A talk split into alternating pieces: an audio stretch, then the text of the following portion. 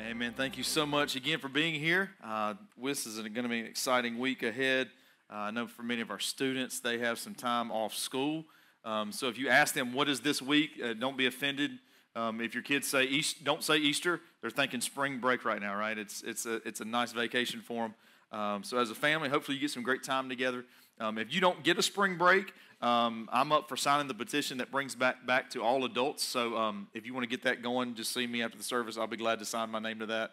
Um, that uh, those kind of breaks are are always well needed this time of year. Um, we're going to be talking today. We're going to be still in our series um, called New Life. Um, and we're going to be talking about an aspect of life today that happens. And, and when we use the word, typically we use it in a church type context. Um, but I believe it's a aspect of life that happens no matter if someone uh, ever attends a church or doesn't attend a church, and, and that is worship. Um, worship simply is declaring the goodness of someone or something. Um, you can declare the goodness of a lot of things. You can, you can declare the greatness of a lot of things that you experience. And, and while we kind of um, really give that a lot of attention, that in itself is an element of worship um, I, can, I can act in a way that I'm actually declaring the goodness that I feel about myself um, by just doing things that really kind of serve my desires, um, scheduling life the way that I want it to be. I can, I can do that kind of thing. Um, a little bit of this goes on um, in, in, a lot of different ways. Sometimes we say, well, man, I, I would never worship anything um, but God. And, and, and I believe our heart can consistently be um, really for the Lord, but still we experience a little bit of moments of um, that declaring the goodness of, of others. This week we got to kind of declare the goodness of our oldest son. He turned 17 this week, and that hurt. That like I felt like that was a punch to the center of my chest. I did not realize the day before that I had a 17 year old. I just woke up with one um, the following day. So we had a chance to really celebrate him and give him some attention. Um, and in some really practical ways, we can see those kind of celebrations and we can see the attention we give ourselves and others.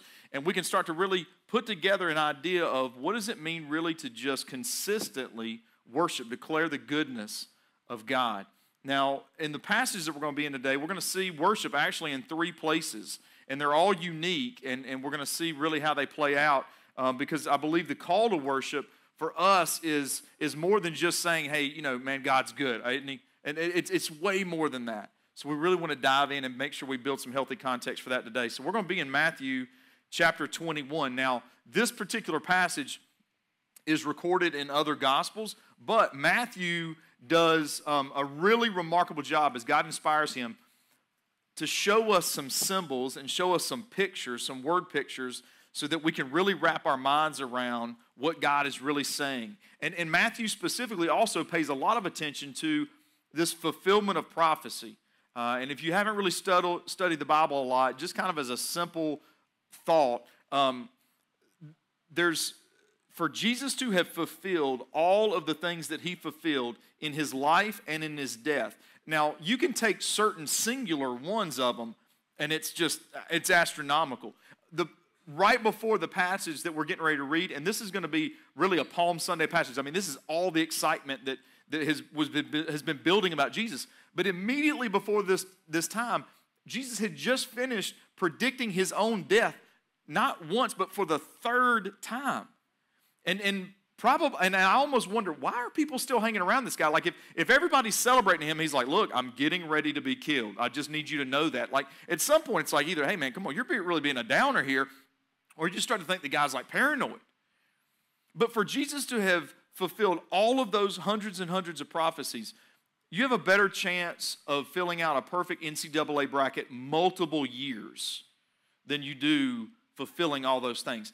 And, and, in, and today we're going to see two of them come to pass, and you start to see in all of these prophecies really how could someone manipulate these events and certain people's actions and words unless he is the Son of God, unless he really is who he says that he is. So we're going to be in, in Matthew chapter 21. Um, this is the entry of Jesus into Jerusalem. And many times on Palm Sunday, we, we get this image of people laying out palm branches, laying out their coats just for Jesus to be able to ride over. Um, but some of the greatest details of this story even happened before that. So let's, let's start reading verse 1. Um, when they approached Jerusalem and came to Bethpage at the Mount of Olives, Jesus then sent two disciples, telling them, Go into the village ahead of you. At once you will find a donkey tied there with her colt. Untie them and bring them to me. If anyone says anything to you, say that the Lord needs them and he will send them at once. And Luke, specifically when this happened, it says that the owner comes out and goes, um, Why are you untying my colt? Like, I mean, think about this for a second. This is Jesus. Remember, the, the one that we claim that lived without sin. Um, now, I think as creator, I, am in my mind, I say, okay, um, this sounds a little bit like stealing, right? I mean, does it to you? Send two of your followers into the town, you're going to find a. Co- All right, so for us, we just go, okay, it's an animal. So for this family that they went to, to have a donkey and have a young colt, that it, that at this point, the evidence in the scripture, because they're still so close together, had not been weaned, because th- there's great value in these animals for work, for profit. Um, if anything, a family would have tried to get this colt weaned as quickly as they could because what they could sell that animal for would be sustaining just for life. So for Jesus, sometimes we read this and go, well, you know, it's, it's just like he hopped a ride. It's like he called an Uber. No, he didn't. Like Jesus sent them in, and when these two disciples, when they heard this, they had to know, okay, nobody would just leave these animals unattended. And in advance of that, Jesus goes ahead and addresses. He says, Listen, if someone says anything about it, just tell them that the Lord needs it. And, and in Luke, he does. I mean, this guy comes out, says, what, what, what are you doing?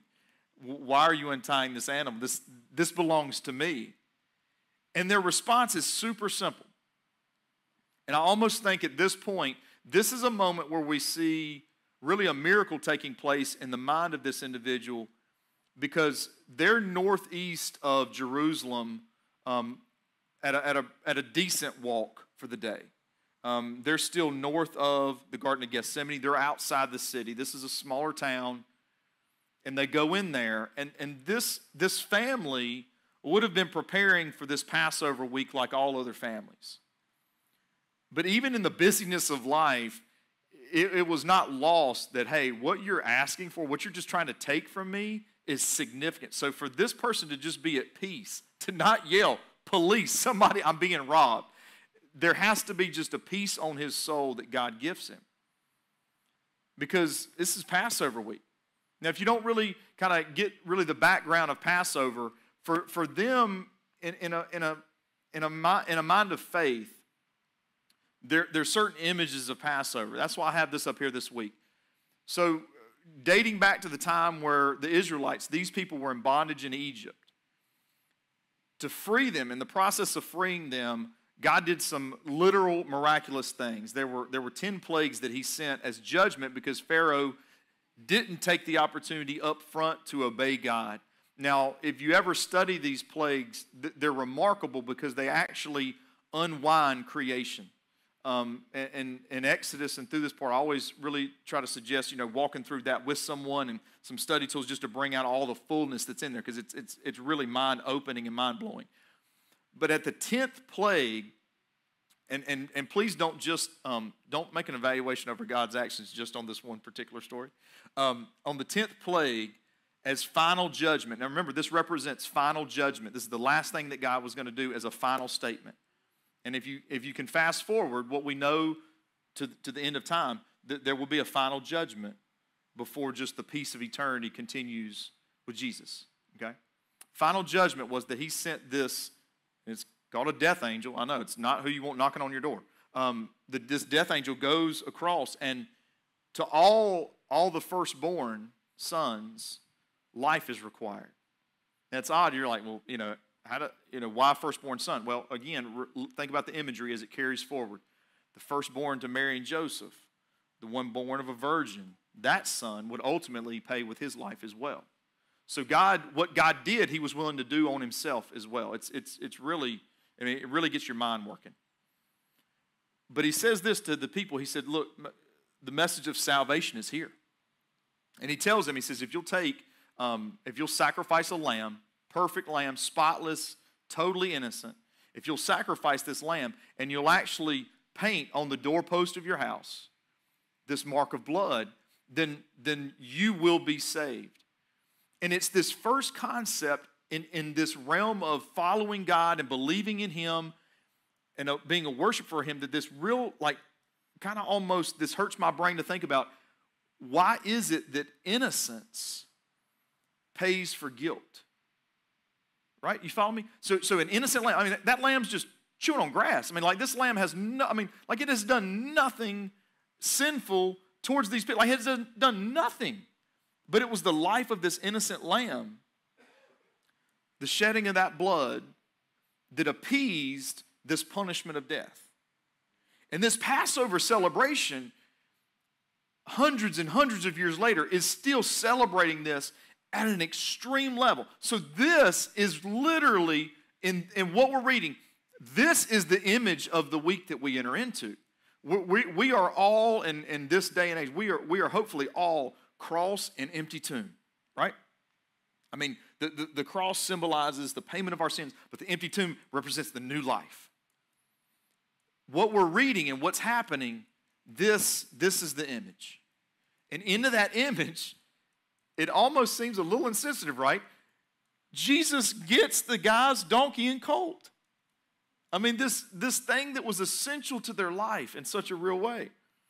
Verse 4 This took place so that what was spoken through the prophet might be fulfilled. So there was this wasn't in um, this wasn't in an, an act of insensitivity. It, it, wasn't that God didn't love in this moment, that He didn't care, He wasn't aware. In fact, Jesus knew intimately who this person was because He already knew that the Spirit of God would put yes in His heart to be obedient in this moment for a greater purpose of fulfilling prophecy. Now, there's two that are fulfilled. This is the first one. It says, "Tell tell daughter Zion." This is out of Zechariah nine. Um, See, your king is coming to you, gentle and mounted on a donkey, and on a colt, the foal of a donkey. It, think about. I, I, I love how it, when, we, when you just pause long enough, you just you start to see all, the, all these um, exact things and perfect things happen in Scripture. So this colt, because it was still there so connected to its mother, it, it, it wasn't even broken, hadn't even been ridden yet. Jesus is the first one that rides on this colt because they had to take the mom with it. If you notice, why not just take the colt? All he needed was the colt, right? No, he, he needed the mom to come with it so the colt would be under control, it would be settled. And that in itself, Jesus, the first one riding, is this image of, um, again, holiness and purity, that Jesus would be the first. And he would be the person that deserved this kind of, um, this kind of initial ride. Now, I don't know about you though. This says that this will be a sign to you that your king will be gentle and humble. Do you know many people that really have tons of authority in this world that just walk into the room gentle and humble? I mean, world leaders, I mean, just culture shapers and changers. Are many of them really gentle and humble? So, for the people to really celebrate who Jesus is, we start to see that there's, prob- there, there's, there's a mind connection happening, but there's probably a disconnect when it comes to expectations. Probably a disconnect when it comes to expectations. But Jesus fulfills without causing a legal issue, without having the police chase him down, without being accused of robbery. He goes in and, in fact, doesn't just take it, he, he, he puts in a situation where somebody would, would have to allow this to happen so he would be in the right to be able to even ride this donkey. All of this just fits in perfectly with what had been said hundreds and hundreds and hundreds of years before. Verse 6 um, The disciples went and did just as Jesus directed them. I wonder if they're those, and it had to, it's funny, there's, there's two people, and they got to be going, we're, we're going to get arrested right now. We're, we're, somebody is going to kick our tails because we're stealing their animals. But they went. Um, they brought the donkey and the colt, and they laid their clothes on them, and he sat on them. A very large crowd spread their clothes on the road, and others were cutting branches from the trees and spreading them on the road. Then the crowds who went ahead of him and those who followed him shouted. Now, this, this cry of the, of the um, crowd is the second fulfillment of Scripture. And there's some specific things that are said in here that, again, in words, they're connecting some dots but there's still a disconnect in heart because this same crowd a week later is yelling, crucify him, right? Like it's like if you ever wonder, like, how does somebody give up on something so significant, so easy? I think it's it's it's it's within our nature. It's inside of us that that we cave, we give in, we stop, we fall back, we slide back, we do, we do something that, that really represents just giving up. And this is what they say Hosanna, which means, Lord, please save us. So, Hosanna is correct. It's, it's been prophesied. Hosanna to the Son of David. Um, th- they're starting to say, hey, this person's background checks out. This is messianic lineage. I mean, this is, hey, you come from the right family. Like, we believe that you are king. We, we feel like something's really happening here. It says, Blessed is he who comes in the name of the Lord. Again, that's, that's blessed, not blessed. Blessed is you've received blessing. Blessed is holy. Holy is the one who comes in the name of the Lord. So he, they, they said, Hey, you're here not just on your own agenda, but you're here for God and for his purpose. Hosanna, again, Lord, please save us in the highest heaven. Meaning they, they said, okay, this is ultimately, we, we expect our salvation to come from, from what God does. So in words, I mean, they are spot on. I mean, they, they, they couldn't be more accurate. But really, a week, a week turns this whole thing upside down. I mean, the person that, that again, in so many ways, perfectly represents the, the innocent life that saves from death and punishment, that, that, that saves from everything. The innocent life of Jesus, and they're, again, they're spot on in words. Verse 10 when, when he entered Jerusalem, the whole city was in an uproar. Um, uproar is, is a little bit mild for a translation here. Um, this word in other places is translated um, shaken, like as in by an earthquake. So when, when you think of what the worship, this, this outcry would have sounded like, I mean, really consider the kind of noise that actually shakes the room and actually vibrates where you're sitting and where you're standing. You, you feel it. You ever been at, at, at that level? You, you just, you're in front of a speaker at a concert or something, and you can just literally feel that kind of noise. I mean, that's the environment that they're in here.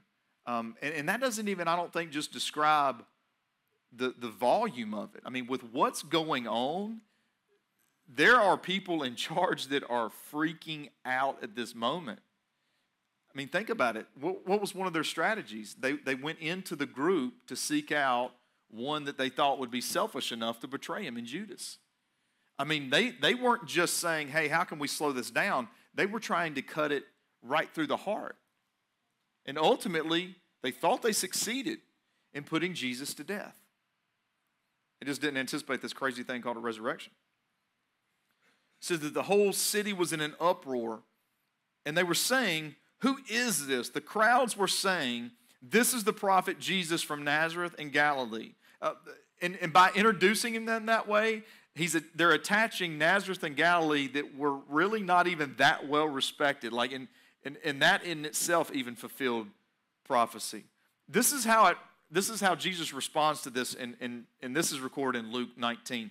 It says, Some of the Pharisees from the crowd told him, Teacher, rebuke your disciples. Man, you need to tell them they need to settle down. They need to get in order here. And Jesus responds, He answered, I tell you, if they were to keep silent, the stones would cry out. Now, before we look at worship for a second, I, I want to, I, I, just, the, this question kind of came to mind as I was coming to church this morning. Um, and know that these are not the normal kind of questions that just come to mind when I'm riding around on, a, on, on, a, on an average morning. Usually it's, where's the nearest bacon, egg, and cheese biscuit? Um, but as, as, I'm riding to church this morning, um, I, I, thought about this verse and I'm, I'm thinking, why worship?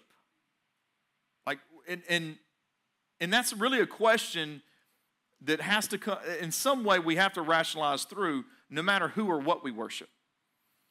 This statement that Jesus makes, if they don't worship, if they don't cry out, then literally the stones that are lying around will, will lift a voice. Like the earth would shake in worship.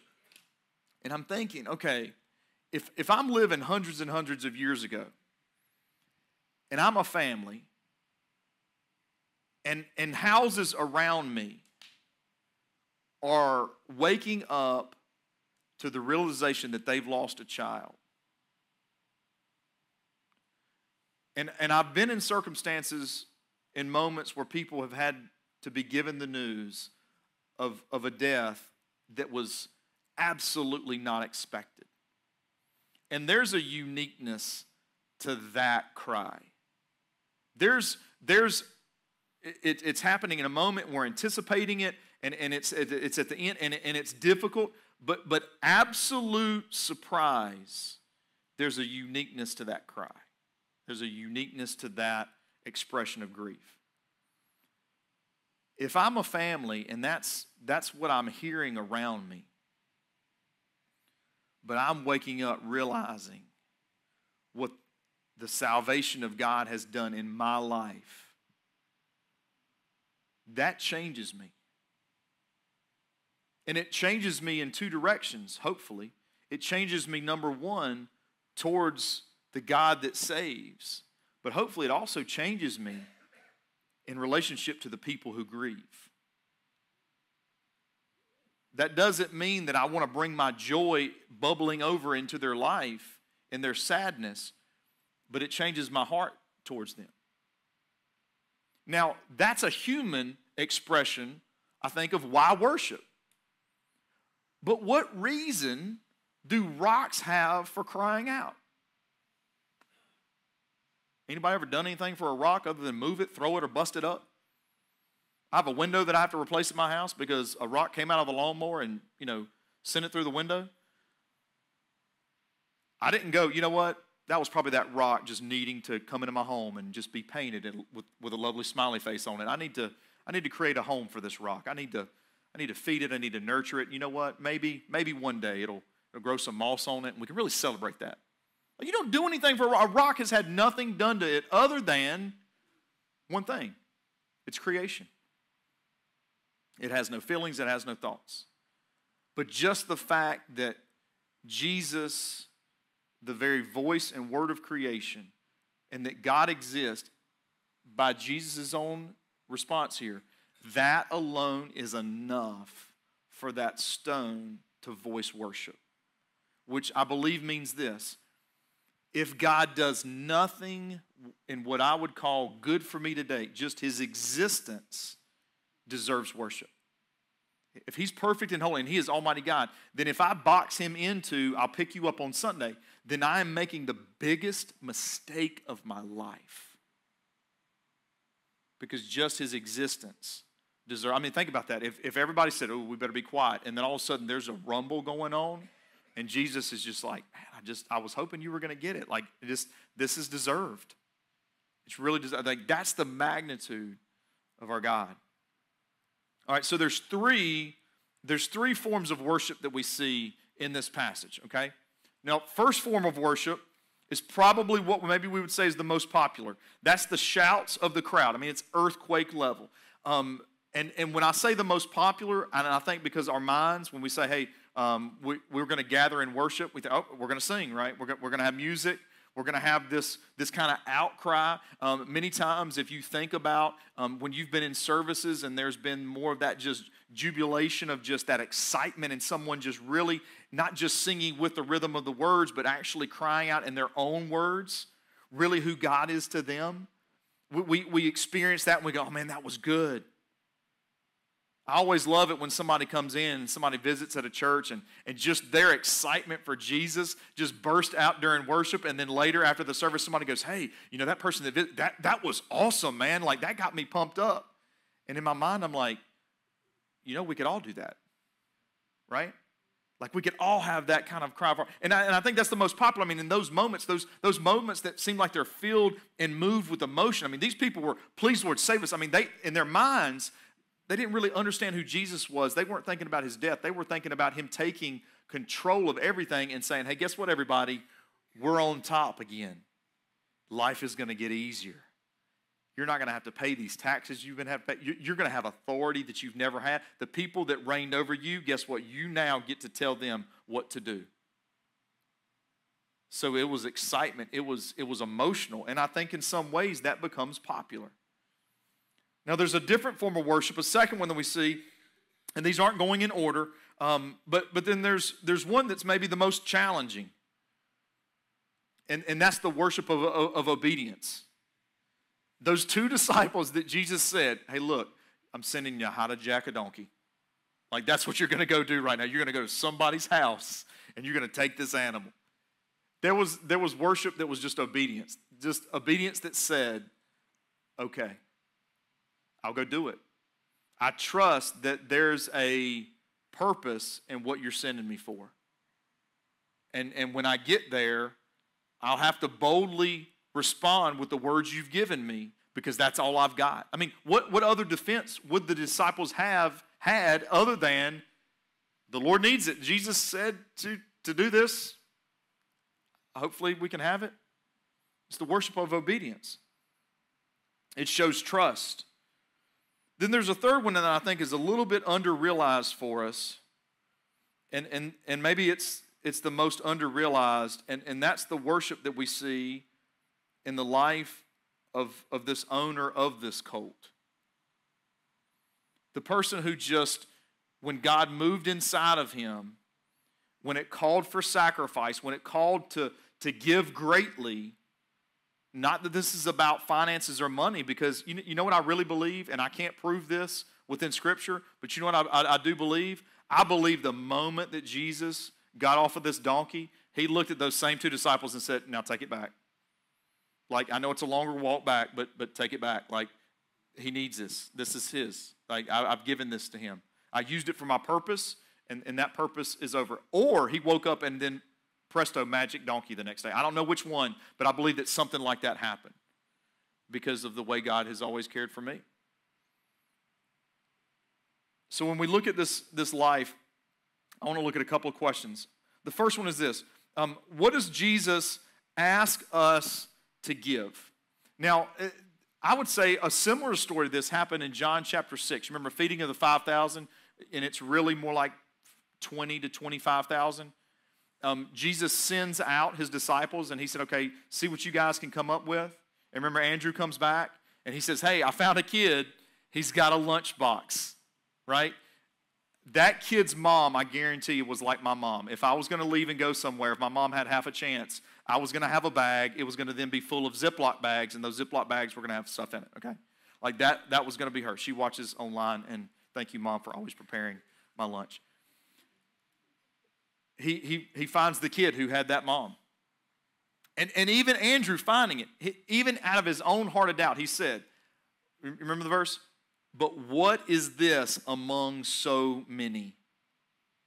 And, and, and he said, I think it was this thing of, you know, I, I think it's, I found something. I know you, I know you, you're looking for something to use, Jesus, but, but even like, how can you use this? What can you really do with this? And, and, and that, that question, if we're not careful, I think begins to get us to start to back out of moments with Jesus. Like, hang on a second, Jesus. Like, I, like I, I know you want me to give my life to you, but, but, but consider my past, consider these mistakes, consider these, these broken things about me that's hurt inside of me. God, you, you can, I, don't, I don't know that you can really use that. You use these other kind of exciting stories, and my life has just been very blessed and mundane, and, and, and maybe you just, you just can't use me significantly like that. So we kind of back ourselves out of just that great heart sacrifice to the Lord. Because ultimately, Jesus, as it says in there, and, and there's, there's a word specifically that's in there, and, and the, the word is, and I, I have it in my notes somewhere here, um, lambano. And, and that word doesn't mean, because the verse says that, that Jesus took it. Jesus isn't snatching what he wants, um, just like he did this colt. It's, this word really means that he received it and then took it in to use. So, so Jesus isn't going to come to our lives and go, hey, listen, you haven't surrendered this or this or this to me. You've, you've, brought me your, you've brought me your time and your money, but you haven't brought me the hurts of your life. He's, he's not coming in and going, all right, you know what? You've held them long enough. I'm, I'm got to take them now. I got to take it up. He's there asking with open hands to say, if, if, if you will hand them to me, I will receive this in and I will purpose this for what it was always intended to be for. That's the way Jesus really works. So consistently, we see G- that Jesus that, that Jesus does this. So ultimately, if we say, okay, this was not just a one-time occurrence, what is he really asking for? He's asking for our life. A whole heart commitment. Now, here's the second question Is that expecting too much? Is that expecting too much? Last week, I, I, I made a statement when we were reading one of the verses that Jesus was the object and the measure of our growth as believers. In other words, um, when we look at Jesus, that's the object. We have something to look at and, and, and, and attempt to understand. Then we have Jesus to measure. In other words, um, am, am, I going the distances? Am I crossing the lines of kind of natural barriers to me and my own personality? Am I, am I having the conversations that Jesus would want me to have? Am I going to the length and the depth of love that he calls me to? Well, consider this that Jesus is also the object and the measure of our worship. He's the object and the measure of our worship. Do I devote myself in a Jesus kind of way? Am I giving of myself? Jesus gave up his position in heaven to come to earth, to wrap himself in flesh, to live a life that he didn't have to live. But what did it bring? Salvation. Right? Because we were, we were punished to death, and it was innocence that led to salvation. And I believe some of the greatest ways that we can worship Jesus are in some of the yeses that we can say in life because we know that the Lord can purpose us and purpose things in our life for what they were always intended to be for. And it's not because we really have to, it's not because we're being forced, but it will ultimately change our and listen when we surrender anything to god it ultimately changes just like this our relationship to him and our relationship to others it's a huge impact as a husband one of the hardest things has always been for me to sacrifice myself for what I give to Wendy. I've never had a problem um, buying for buying things for her or providing something for her and not providing it for me. That was easy. The hard ones are the things inside of me that are really broken with me that that ultimately could could um, could dampen our relationship and be obstacles in our relationship between each other. How do I how do I get those worked on with Jesus and with other help so that her life can benefit from that? That's where I struggle. And I've always struggled much more in that area than just in the, the acts of provision and stuff like that. So again, ultimately, it, in what we give, it will work on our relationship with Jesus, work on our relationship with others. Um, I want to read three verses to you. And hopefully, what this does is, is this helps us with the object and the measure of our worship as we really look this week at, at all that Jesus can do in our life and all that He's done for us already. Because um, the heart that God worked in in this man who gave up this colt um, was, was still looking back. And what he saw behind him was so rich. Even though he wasn't there when it happened, it was so rich to him that he trusted it for his present to be able to give to what God was doing. John 10 10, and I think this is where we kind of wrestle with this. Is that expecting too much? John 10 10 says that Jesus has come to give us an abundant life. So, in a way, we're almost like, man, you know, to, to, to give really everything to you, Jesus, like, it, like you said yourself, like you've come to give me this abundant life. And I think that's, we, we appreciate that, that abundance that we get at times. And when we get comfortable in it and we enjoy it so much, that we forget that that's just kind of the overflow of the blessings of God. That was never meant to be what our, our life surrounded itself around. That wasn't supposed to be the center. It wasn't supposed to be what really was keeping the rhythm. But, but Jesus does give us an incredible, abundant life because of what he fills it with. And sometimes I think we mistake the things that we see as, as good things in our life and think, okay, well, surely that's what Jesus is filling my life with. The things that He fills our life with are the things that we really need to give credit and honor and, and, and proclaim His goodness, not what we just enjoy as the, the stuff of life. Salvation in Romans 10 9 and 10, probably the two of the clearest verses that we have really in all of Scripture. And this, again, is, is what really is, is aiming us. And, and what do we give? And is it too much? If you confess with your mouth that Jesus is Lord, and believe in your heart that God raised him from the dead, you will be saved. There's a pastor um, that's doing a series right now that I listened to a message on yesterday, and, and just in that message, without even anticipating it, he made this point that I thought was so good for this passage that, that too many times we consider ourselves having become a believer instead of just a follower. Believing in Jesus, as, as God's word confesses and says about itself, just believing in the story is not enough.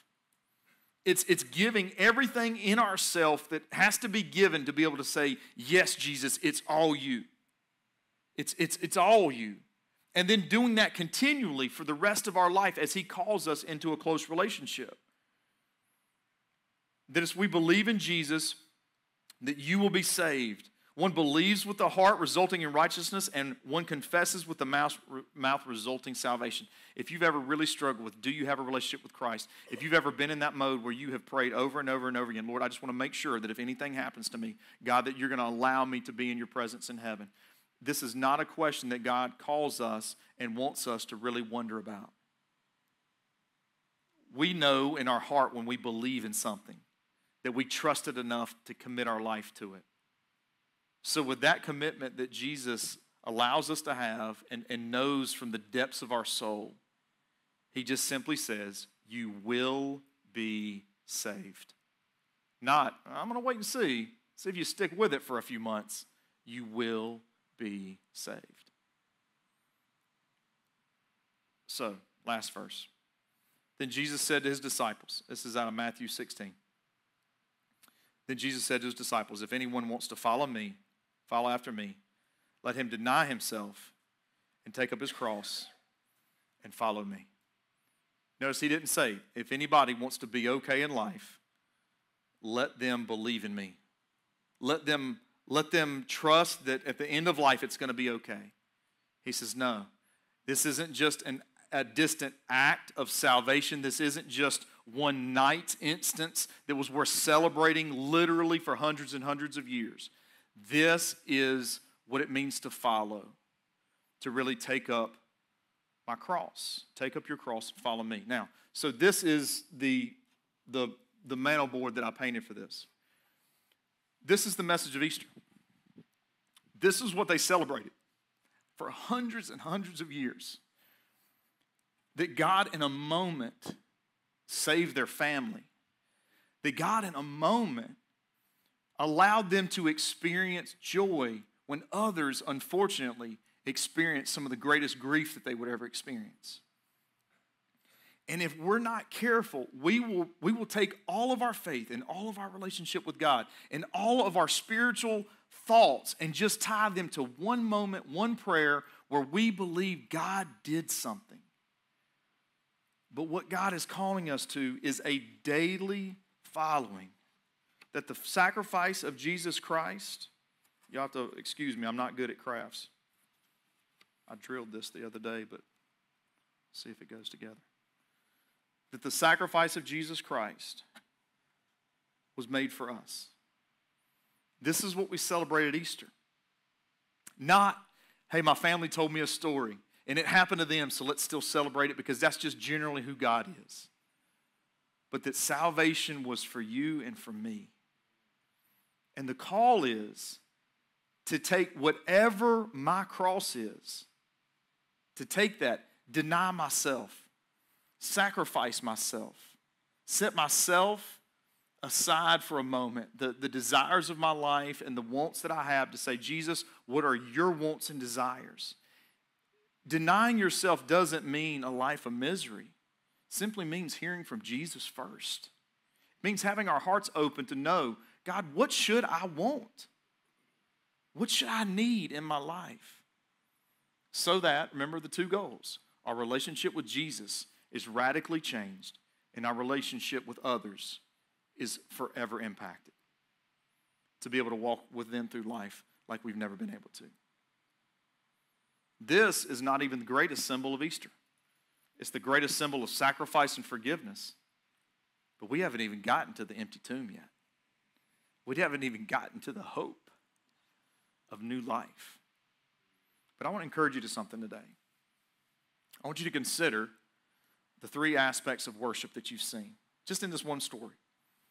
There's a popular one, there's the singing, there's the, there's, there's the cries of our heart. there's obedience. And I can't take a thing away from obedience because obedience is not easy, right? When we really learn from God, and, it, and obedience is a deepening relationship. The, the more we understand He says and the purpose for it, it calls us into making a decision that ultimately is doing what? Denying self and taking up what Jesus did and what He stood for and carrying that through life instead of carrying myself through life. I would want you to really think through with me this, this man in a small town preparing for Passover in the middle of busyness, and then all of a sudden a question shows up. The question was, why this? Why this thing? The Lord needs it.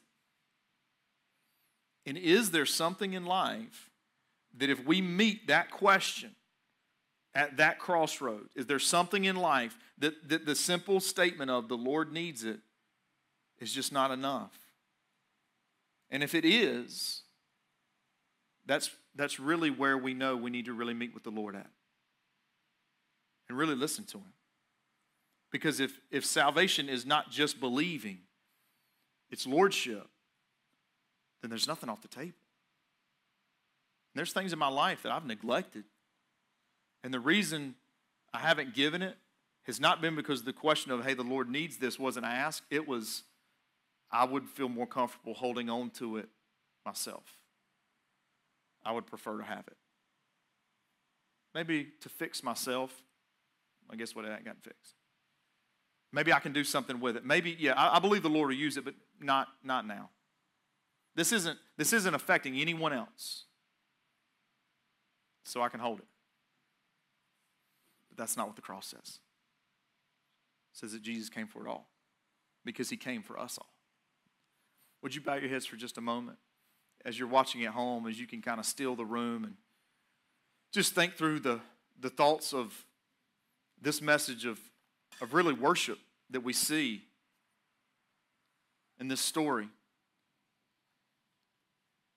What God calls us to is, is so much more than the sign up sheets that fill churches. God calls us into a deep relationship. And, and I, just, I just believe, I just believe in so many ways that a deeper relationship with Jesus really starts to redesign and reshape the desires of my heart. I, I'm not even talking about you right now. I'm just, I'm just saying for my own self. I, I've seen it work and, and I believe this Easter season is one that Jesus is inviting us into, and He wants to show us great things in. And, and in, with Easter being Easter, God come to this earth in flesh, having just said what three times? I'm gonna, I'm gonna have to lay down my life. Doing it, and then factually, physically coming back to life out of the grave. That's just not news from hundreds and hundreds of years ago, like this Passover doorframe.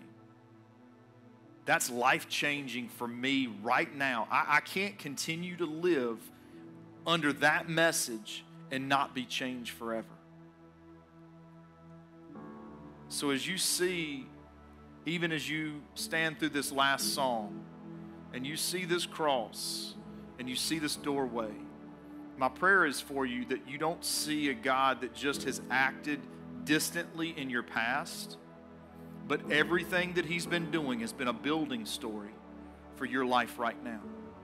If you don't know that you have a relationship with Jesus, please, in obedience and in, and in giving your life, follow the words that we just read believe in Jesus and with your mouth, in conversation and prayer to God, pray to Him, Lord, I know that I'm a sinner.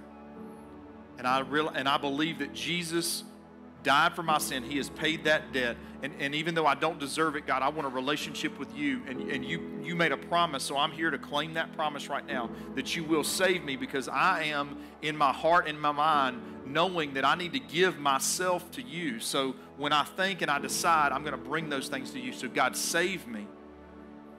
Because only you can. If you've prayed that prayer today, we want to know about it. We're not filling a sheet or creating numbers or tabulating anything. We're just wanting to walk with people in life through your next steps and decisions. If you're watching online and you made that decision, please click that link to connect with us and let us know that you decided to follow Jesus today. We believe that this is happening in hearts. We want to celebrate with you to know about it. We trust that God is building. We just want to celebrate what He does. Father God, thank you so much for your love, your greatness, Lord. Help us to not put you in a box, Lord. Help us to not fall asleep in our faith and, and, and think that we can just be a believer, but Lord, that we need to be a follower. Lord, we need to know the words and the life of Jesus, and we need to take that in. So, God, everything that is in us and about us, Lord, we need, we need it to be about Jesus. And, and Lord, for the things in our lives where we meet you at the intersection, God, to say, Lord, if you're just saying, um, you, have a purpose for this. You have a need for it. You can use this. Lord, even though it belongs to us and it was ours, it was either maybe it was our hurt or it was our victory, it was our personality, whatever it is about us. Lord, even if it was just our sin, Lord, help us to realize, God, that you can take that from us and you can, Lord, repurpose everything in our life, God, so that you get the, the, the, the great honor that we need to give to you. So, Lord, help us in these moments not just to sing and worship, and not to think about our walk with Jesus as what we'll have to lay down or what we'll need to deny, but Lord, help us to see, God, the Jesus that gave all for us. He gave his life for me, God, so I could exchange my life for his. Lord, in the, the eternity of that, the depth of that, the magnitude of that, God, has, has, has to leave us forever changed. So, Lord, let us cry out to you now. Let us pray to you now. Let us gather with the needs of our hearts with others that we believe with and share faith with to pray. And Lord, even doubt and struggle with. Lord, help us to gather. If, if now is our moment at the front of this church to pray over needs, but God, as we walk with you, to continue that lifestyle, whether we're in this building or not. And this we pray in Jesus' name. Amen. Would you stand back up as you're at home, if you will, please continue in worship with us.